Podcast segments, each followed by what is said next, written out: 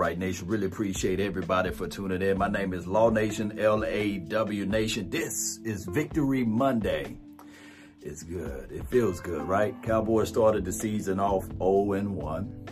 The sky was falling. Everything was just going to the wayside, right? And then this second week of the season, it started off really bad. And it pretty much, the Cowboys never held the lead at all in this particular game until the last final seconds, literally. Final seconds. So that's why you play through the echoes of the whistle. So, and that's how you play through the four, four, four, four quarters. And that's what they did. They played the entire game. But I, I have to bring this to attention. Cowboys, yes, we defeated the Atlanta Falcons. I'm going to get in front of this thing because I'm already going to hear people saying, well, the Cowboys beat an 0-1 team. They never beat a team that's above 500 and these sorts of things. Well, that was a good team when we faced them. We can't control our schedule. It was a good team when we faced them and we battled. Everybody knows that we battled. It started off very sloppy the first quarter basically before the six minutes of the first quarter, we had over three fumbles. Over three fumbles. Somewhere along those lines. And it was a short field. Looking at the tape, it was a short field. And the Atlanta Falcons capitalized off of it.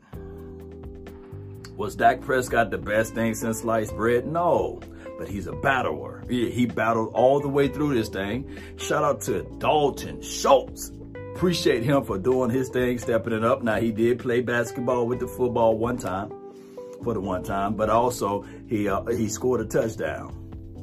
So he made up for that uh, epic mistake there. But that goes to show you that life is an example of that game. You got to continue to fight. You can't fold up like a wallet or a lawn chair. And you got to figure out what do I need to do best or what do I need to do better at. Atlanta Falcons had everything in their willpower and control to win that game. They dropped it.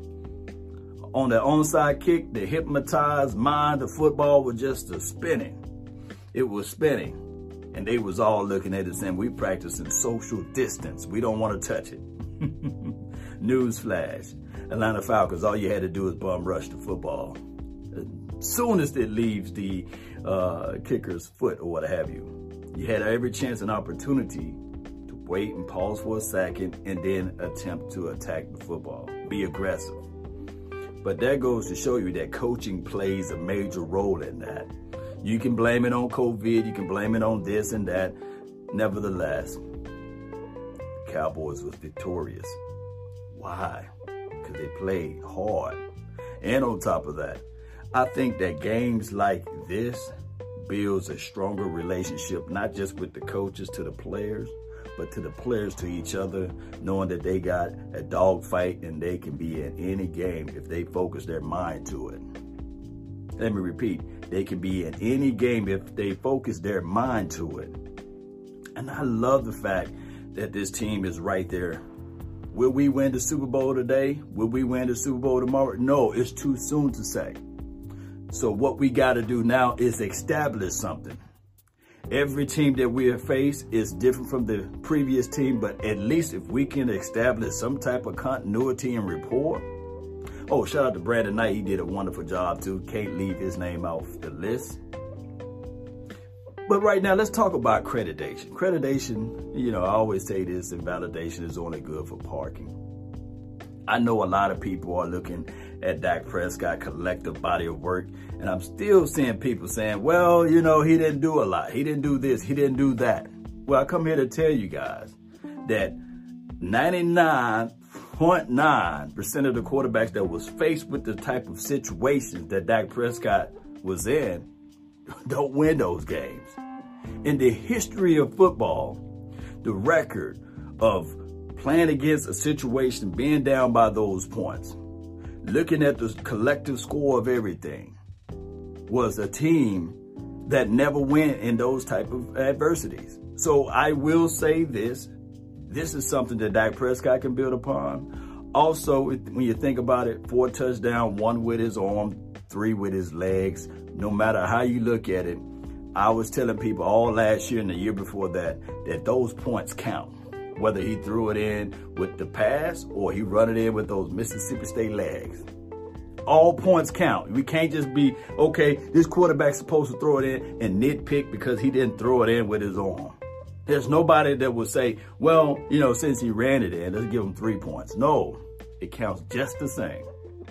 And if you can keep the opposing team, the opposition, not keying in on certain situations because they all focusing on Ezekiel Elliott, who had a hell of a game. A lot of the stuff that Ezekiel Elliott did would never show up on the stat sheets, would never be brought up in the history of time unless you watch the film because blocking does not show up on the stat sheet. Ezekiel Elliott, he's one of the MVPs of this game.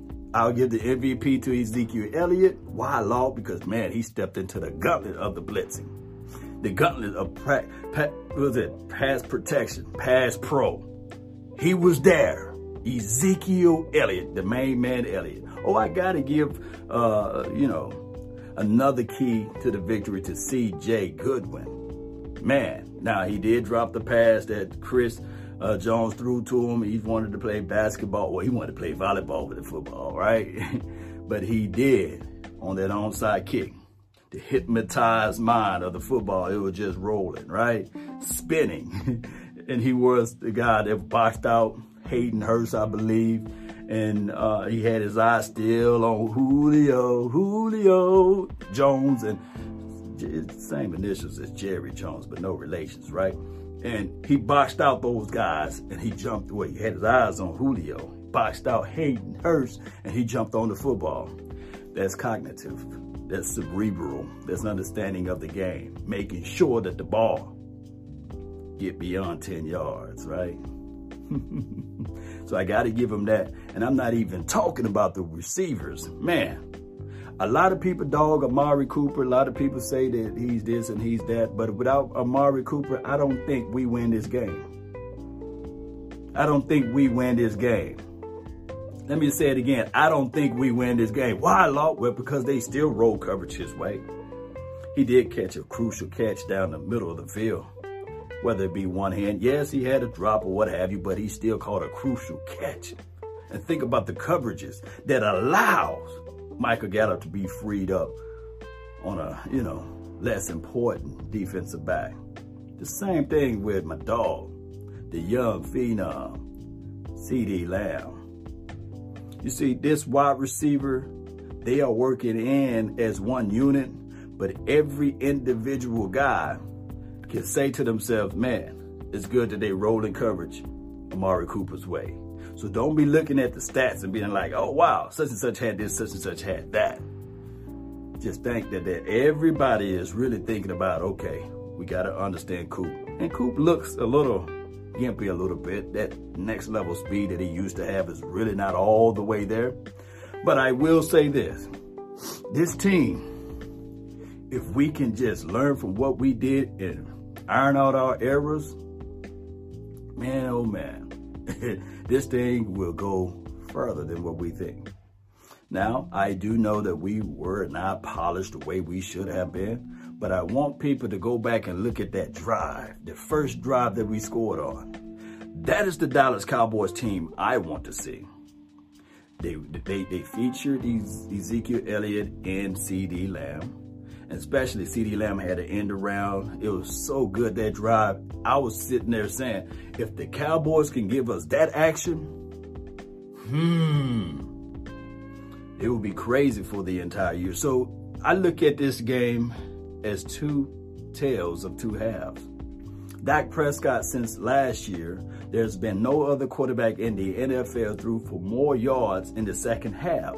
Some people can chalk it up as, hey, this is just uh, empty calorie stats and that the Cowboys been down and that's the reason why Dak Prescott get all of these glorious numbers. No, no, no, no, no, no, no. I think that Dak Prescott get into some type of rhythm and he knows the flow of the game by the second half. You might as well say, I used to say fourth quarter Dak, but now it's second half Dak. And Dak, he's doing a great job of the command of the team. and I look at it and I said on my live feed, the only person that I'm really upset, I understand. I, I, I flat out do understand Connor Williams is just Connor Williams, right? He he go he gonna fight. He gonna try to fight, and, he's gonna get beat up. That's basically Connor Williams. That's the story of his life. And I understand Tyron Smith. We, we, we know how those issues go. Brandon Knight just had a hell of a job protecting that, that blind side of Dak Prescott.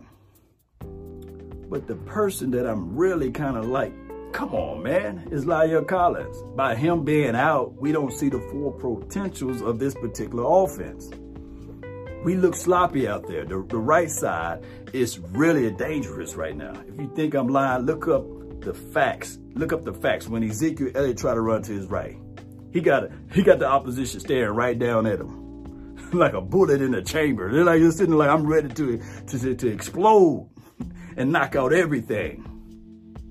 Now the defense, I got to give shout out to Diggs. They could have had collectively, he could have had two interceptions, basically. One the first game and won this game.